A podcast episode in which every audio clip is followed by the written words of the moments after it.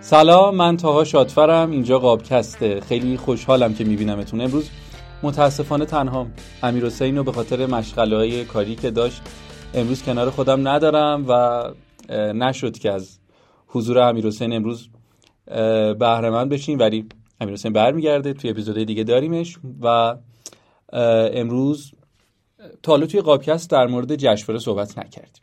و قراره که در مورد جشنواره فیلم فجر صحبت کنیم. در مورد دو سه تا فیلمی که به نظرمون اومد امسال می‌تونن فیلم های مهم و جذابی باشن برای دیدن و سر و صدا بپا کردن. و شاید برای شما جذاب باشه که در موردشون بشنوید. اولین فیلمی که می‌خوایم راجع بهش صحبت کنیم اولین ساخته جواد عزتیه به نام تمساه خونی. جواد عزتی خب توی این سالها همتون می‌دونید رشد بسیار زیادی داشته به شدت غیر قابل باوری و اتفاقی که براش افتاده اینه که حضور اسمش توی جایگاه کارگردان خیلی برامون تعجب آور نبوده. یعنی این رشدش در بازیگری بالا بود با مخصوصا زخم کاری و بذارید هم رو راست باشیم. به نظر من جواد رو تو یک افولی از اون اوجی که در بازیگری داشت اون وسوسه کارگردانی قاپیدش و آوردش پشت دوربین و تمسای خونی رو ساخت. چرا میگم افول؟ چون که انتظاری که از جواد عزتی بود خب خیلی بالا رفت و این انتظاره با کت شرمی و مرد بازنده و فصل دوم زخم کاری ایجاد نشد به اون صورت.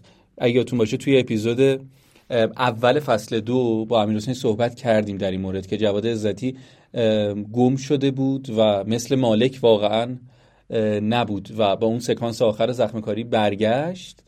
اما اما امروز می‌خوایم یعنی امروز می‌خوام شوقمو از ظهور یک کارگردان بینظیر بهتون منتقل کنم. تمسای خونی اولین ساخته جواد عزتی در مقام کارگردانه و از غذا کمدی هم هست. به شخصه به شخصه. معتقدم که جواد عزتی بازیگر کمدی بسیار بهتریه تا بحث درام و بحث جدی بودنش. و با این ترتیب حالا میشه گفتش که جواد عزتی در مثلا دو سه تا فیلم بعدی که بسازه کارگردان بهتریه تا بازیگر بهتری. فوقلاده است. من به همتون توصیه می‌کنم. می‌رسیم بهش داریم بحث بره جلوتر بهش می‌رسیم. به همتون توصیه می‌کنم. تمساه خونی رو با دید یک جواد عزتی کارگردان ببینید. بیشتر وارد فیلم بشیم. فیلم یک کمدی بسیار سرحال و سرپاست تمسای خونی داستان دو با دو رفیق دو رفیق به معنای واقعیش که جواد عزتی و عباس جمشیدی فرن و اینا توی موقعیتی گیر می‌کنن که تا حالا این موقعیت رو نداشتن. دو جوون ایرانی که حالا یک کیف پر پول دستشونه و می‌خوان به هر ترتیبی که هست از این پول محافظت کنن. ارجایتون میدم حالا چون الانم تایمی که بحث فوتبال داغه ارجایتون میدم به علیرضا بیرانوند بعد از گرفتن پنالتی کریستیانو که اون توپو اینجوری بغل کرده بود همون جوری این رویاشون رو این زندگیشون رو بغل گرفتن و بعد از چنگال این دشمنانی که می‌خوان هر جوری شده این پول از دستشون در بیارن و بگن که نه از این حدم نمی‌تونی بالاتر بیای. فرار کنن. فیلم حدودا تایم دو ساعته داره و به جرأت میگم در تمام این دو ساعت خنده می‌گیره از مخاطب و صدای خنده و صدای قهقهه در سالن حذف نمیشه. جواد برگشت به میدون بازیش. برگشت به جایی که بلده که چجوری مخاطب رو به خودش همراه کنه. اینی که میگم فوق است جواد توی ایفای نقشش اصلا به این معنی که قرار یه چیز جدید ببینید. یه جواد عزتی توی کمدی نو. اگه تو باشه توی یه اپیزود صحبت کردیم در مورد اینکه پژمان جمشیدی چقدر توی مثلا جهان با من به رقص یه کمدی متفاوتیه از کمدی هایی که با اون استایل و تیپ فریبرز داره. یعنی متفاوت میشه. اونجوری نیست. خیلی ساده بهتون بگم. جواد عزتی همون جواد عزتی دردسرای عظیمه. یعنی همون لطیف همکاره. اما عقیده شخصی من بر اینه. وقتی که ترکیبت برنده است چرا باید بهش دست بزنی؟ به قول برنامه نویسا اگر داره کار می‌کنه هیچ کاری نکن. دست بهش نزن داره کارش رو می‌کنه. و به شدت جواب داده. و این زوجه در کنار عباس جمشیدی فر به شدت شیرینه به شدت مخاطب رو با خودش همراه می‌کنه و نگه میداره و این بسیار نکته مهم و جذابیه که این من حقیقتش رو بگم. من بعد از دیدن فسیل فکر نمی کردم یه کمدی انقدر سر پا و سر حال باشه. ولی ولی ولی تمساه خونی قرار آمارها رو جابجا جا بکنه در فروش شک نکنید. شک نکنید. کمدی که قصه داره فرامتن داره و حالا می‌خوام برسم به بخش مهمش.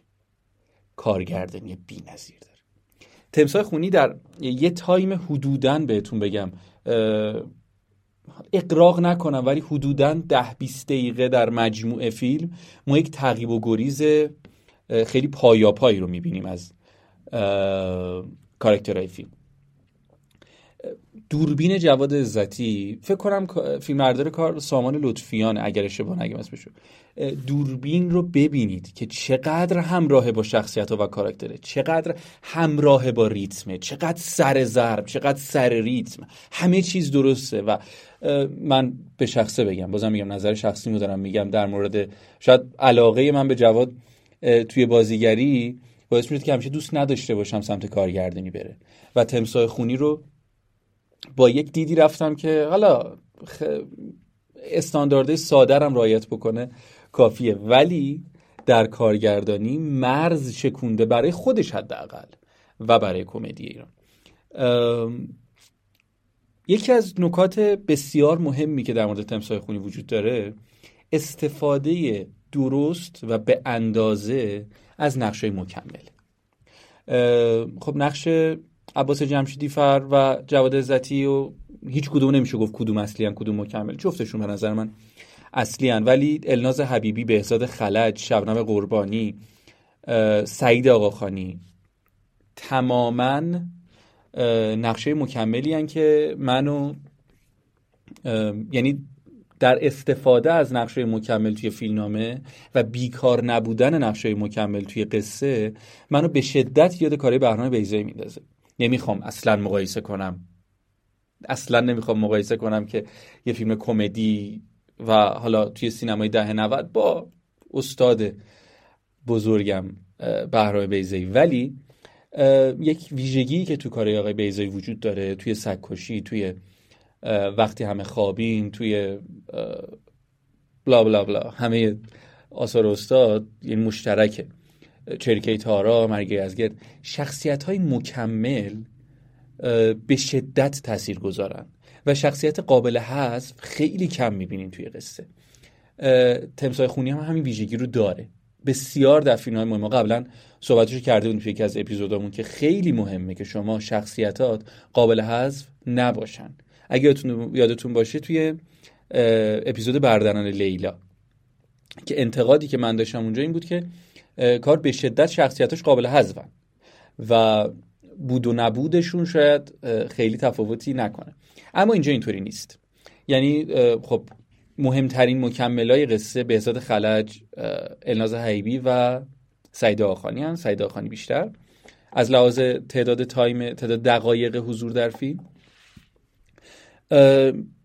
هر کدوم برای خودشون یک شخصیتی دارن. هر کدوم برای خودشون یک آورده ای به قصه دارن که بسیار در پیشبرد کمک می‌کنه.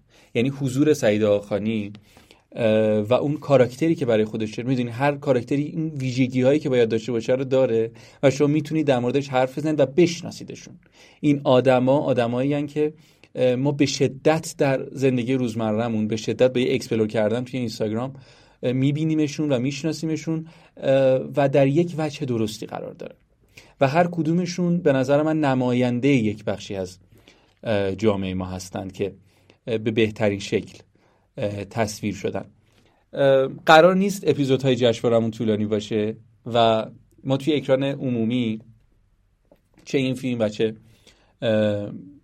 اون یکی دو تا فیلم دیگه ای که در موردشون صحبت کنیم از فیلم های جشنواره توی قابکه است توی اکران عمومی مفصلتر و خیلی با دیتیل تر در مورد صحبت می‌کنیم. این اپیزودها این ویژه برنامه های جشنوارهمون قراره